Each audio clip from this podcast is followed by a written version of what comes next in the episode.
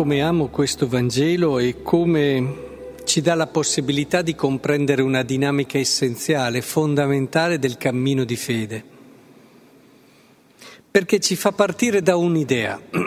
Siate perfetti come è perfetto il Padre vostro, cancellate l'idea di perfezione che non c'entra niente con l'idea di santità, di perfezione cristiana, a volte le parole possono ingannare.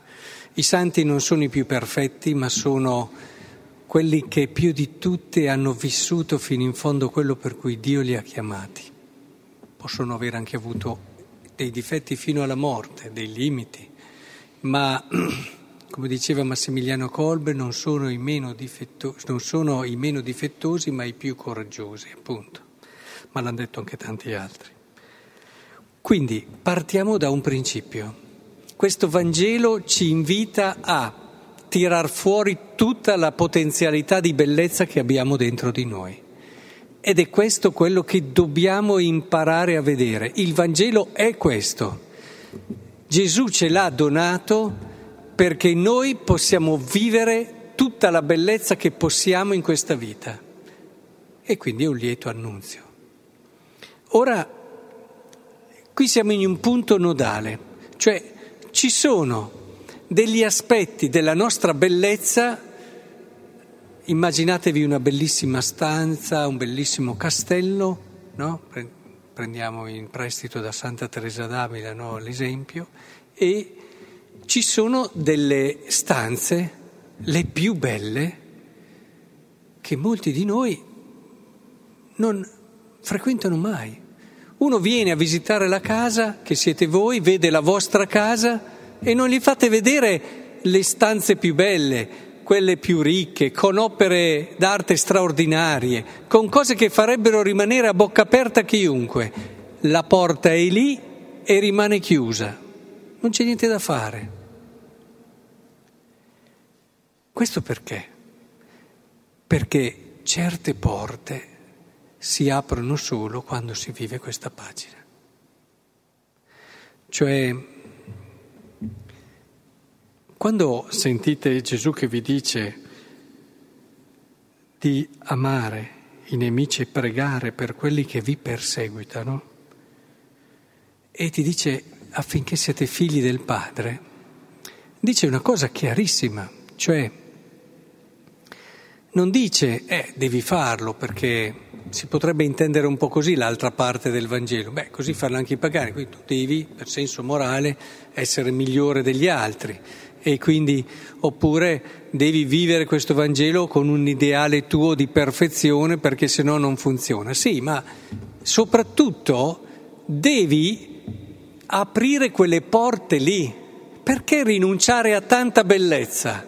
Chi te lo fa fare di tenere lì chiuse quelle porte del tuo cuore? Se vuoi essere figlio, dice lui, cioè fai venire fuori quelle cose che ti fanno fan capire a tutti che sei figlio di Dio. Avete mai visto un figlio? Ah, questo è figlio di sua madre, eh? si vede, guarda questi tratti, guarda queste cose, è anche figlio di suo padre, guarda questa cosa, i capelli, gli occhi, quello che sono. E noi, come figli di Dio, ci sono dei tratti che la gente dice, ah, questo è figlio di Dio. Lo, lo capisce subito che non sono i capelli, gli occhi, eccetera, ma sono proprio queste cose.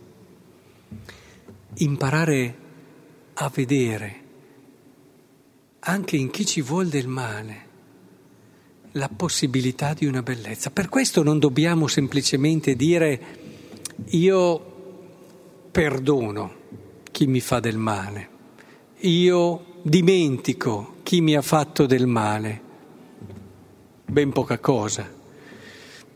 Eh, sarebbe proprio come, voglio dire, eh, vivere qualcosa senza poterne gustare la bellezza. Eh?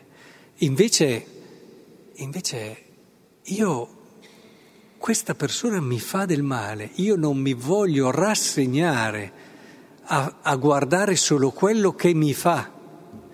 Io voglio andare oltre, voglio cercare in questa persona una bellezza che lei non ricorda neanche più tante volte, che non sa neppure di avere.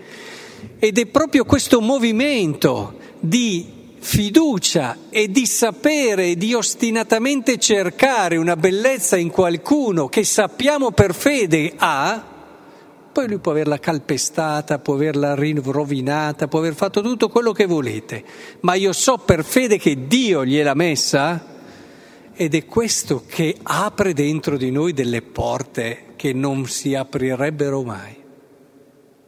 Non si aprirebbero mai tira fuori una bellezza che affascina. Il bello, lo sapete, ve lo dico tante volte, non è detto che una persona bella in sé affascini. Quello che fa la differenza è il fascino.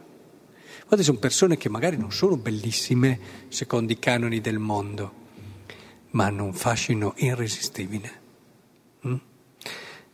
E questa bellezza che conquista e che noi tiriamo fuori solo quando ci mettiamo davanti a chi fa di tutto per farci pensare male di sé, perché se c'è una persona che si alza al mattino, che ti perseguita è così, no? Si alza al mattino e si dà da fare per farti vivere male, beh, cioè, umanamente non ti viene da pensare le cose più belle che ha, no?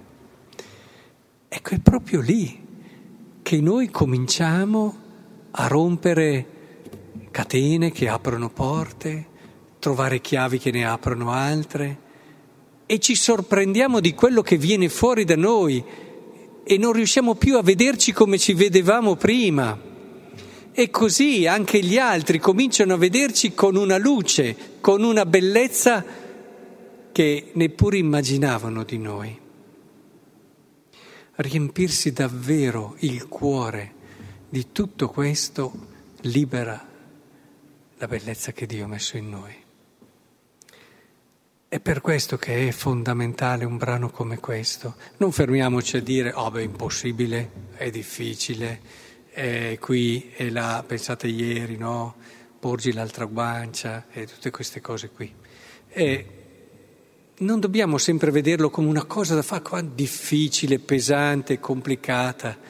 Pensatela piuttosto come quell'opportunità unica di liberare tanta bellezza in noi, proprio nel cercare di scoprire la bellezza che c'è nell'altro, anche quando l'altro fa di tutto per non farla vedere. Non vi, vi accorgerete come questo funziona davvero così. Imparerete ad amarvi in un modo bello, puro, libero da orgoglio, quello stare bene con se stessi, che è la base di ogni vera santità e rapporto sano col Signore e con gli altri.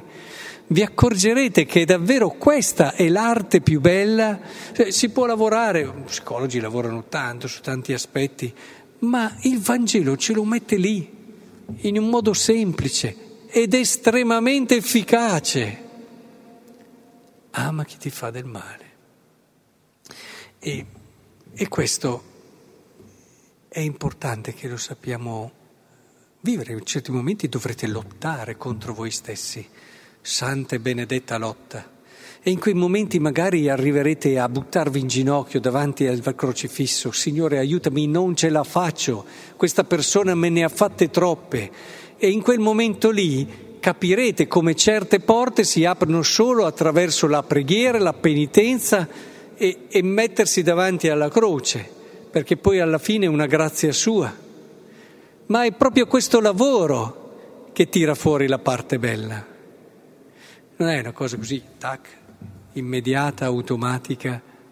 Non troverete mai eh, de, de, delle pepite d'oro che diventano belle solo perché le guardi che bello. No, bisogna lavorarle, bisogna...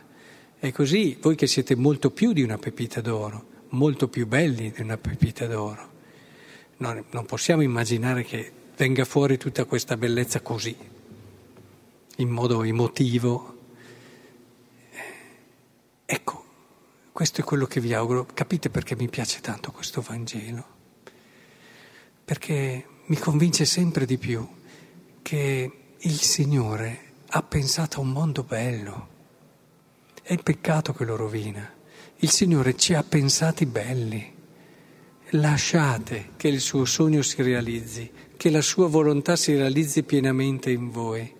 Ed è proprio attraverso tutta questa bellezza che sì, faremo tanto bene al mondo.